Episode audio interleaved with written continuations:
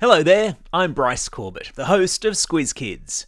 The Squiz Today team are taking the public holiday off, so, in the spirit of Anzac Day, I'm commandeering the show feed to bring you our Squiz Kids shortcut to Anzac Day.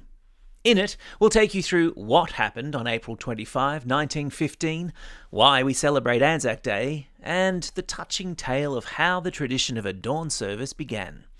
And yes, there's a quiz at the end too, because we know how much the kids love those.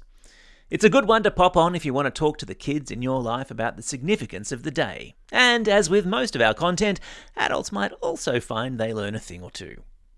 And in case you don't already know, Squiz Kids is a daily news podcast for kids. The big news headlines of the day put through a kid friendly filter. Think of it as sugar coated broccoli. Out every weekday morning of the school term at 6am, subscribe in your favourite podcast app. Thanks for listening, and lest we forget. This is a Squiz Kids podcast. Your fresh take on what's happening in the world around you.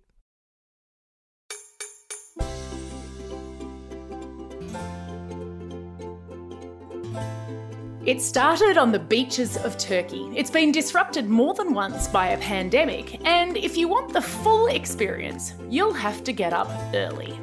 This is your Squiz Kids shortcut to Anzac Day, the podcast where we dive into the who, what, when, where, why, and how of the big news stories. I'm Amanda Bauer. And I'm Bryce Corbett. Every April 25, Australians all over the world commemorate Anzac Day. Many rise before dawn to spend some moments in silence reflecting on the sacrifices of war on the anniversary of Australia's first big engagement in World War I. Today, we'll take you through what happened on April 25, 1915, why we celebrate Anzac Day, and how the holiday has changed over the years. Listen carefully, there's a squiz at the end.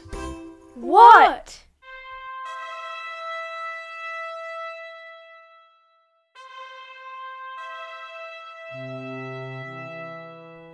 When World War I started in 1914, Australia had only been a nation for 13 years. The Australian government was keen to win itself a strong reputation from other countries, so when Britain declared war on Germany, Australia joined the British side. Our soldiers joined those from New Zealand to form the Australian New Zealand Army Corps, ANZAC, and they quickly became known as the Anzacs for short. The Anzacs' first major action in the war was the Gallipoli campaign in Turkey, which was supposed to be a quick operation to knock the Turks, who were fighting on the German side, out of the war. And it was in the pre dawn hours of April 25, 1915, that those Anzacs landed on the beaches of Gallipoli at what is now known as Anzac Cove. And it's fair to say things didn't go as well as their commanders had hoped they might. No, they met fierce resistance from the Turks. On that first day alone, 2,000 Anzacs were killed. The battle for Gallipoli went on for eight brutal months with about a quarter of a million casualties on each side. And instead of it ending with the British and their allies marching into the capital of Turkey, it ended with them admitting defeat and retreating. More than 8,000 of the 50,000 Australians who fought at Gallipoli died, a terrible loss of life for the young country. In total, more than 400,000 young Australians fought in World War I, and a shocking 68% of them died or were injured. Wow. Most other countries celebrate holidays that represent big victories, Independence Days, or the days that mark the winning of a war. So, why is Anzac Day, a day that represents terrible loss, so important to us in Australia? Why? Well, one of the main reasons is that World War I was the first time that Australians really came together as a nation. It was sort of the birth of the country Wow. in some ways. Aussie soldiers were highly respected by other countries, and the Anzac spirit was something that we became mm-hmm. famous for. And April 25, 1915, was in some ways when and how that all started. Anzac Day was first celebrated the very next year in 1916 while war was still raging. Throughout World War I, celebrations on April 25 were patriotic rallies. They were designed to recruit more soldiers for the war, raise money for the war effort, and, you know, raise people's spirits as their husbands and sons and brothers went off to war. On April 25, 1916, more than 2,000 Anzac troops marched through the streets of London. And there was even a sports day in the Australian training camp in Egypt.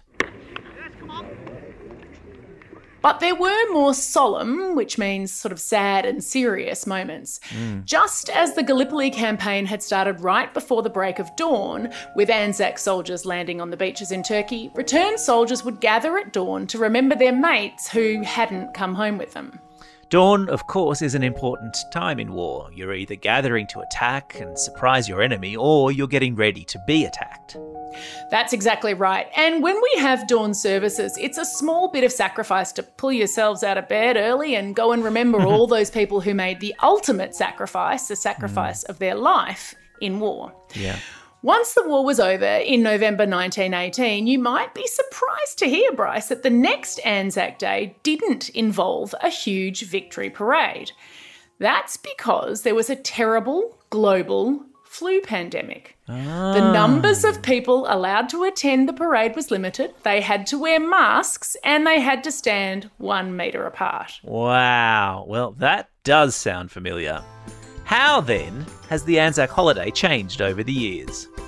How? More than 60,000 Australians died during the First World War. So, wow. in the 1920s and 30s, there were a lot of Australian families who were grieving Grieving mm. means to be sad about having lost someone. Right. Anzac Day was a time for them to reflect and for surviving former soldiers to get together, remember fallen comrades, and support each other.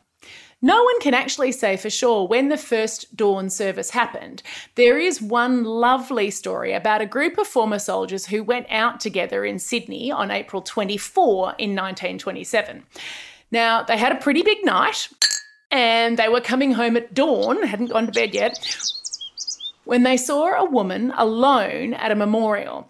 She was the mother of a soldier who hadn't come home and mm. she hmm. was very upset. Together, they held a little sort of dawn moment or dawn oh. service. And then those soldiers went on to organise a bigger one for the next year. And that's thought to be the beginning of the organised dawn services every year. Oh, wow. What an amazing story. And actually, I suppose the fact that we don't know exactly the origins of the dawn service might go to show that it was widely accepted a dawn service was a good idea as a way to remember the losses of life in the First World War. Yeah, so dawn services are almost always silent. You arrive, you reflect, the sun starts to rise, at which point a bugle plays something called the last post. Have a listen.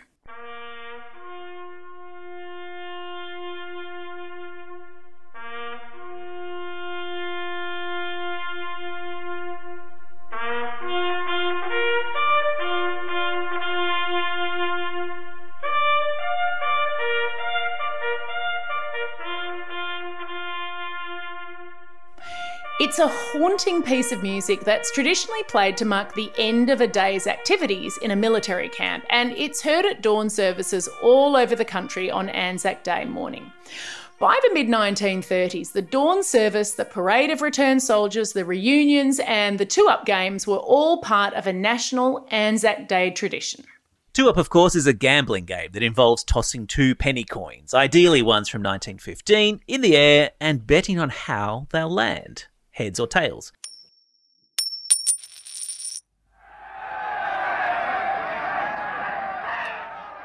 It's legal to play on Anzac Day because it was played so much by soldiers in World War One.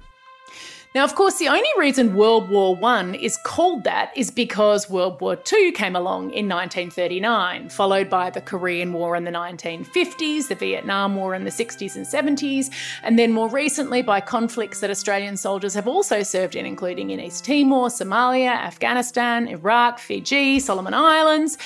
Anzac Day has come to be a day to remember all Australian soldiers, not just those who fought in World War One.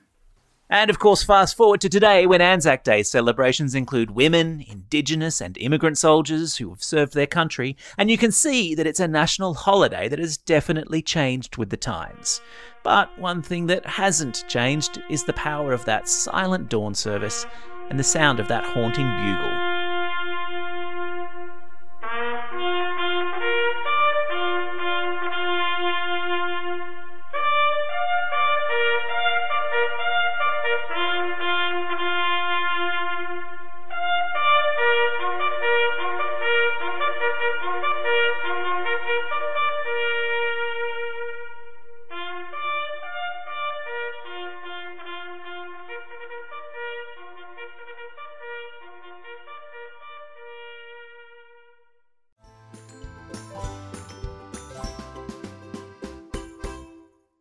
Time for the quiz.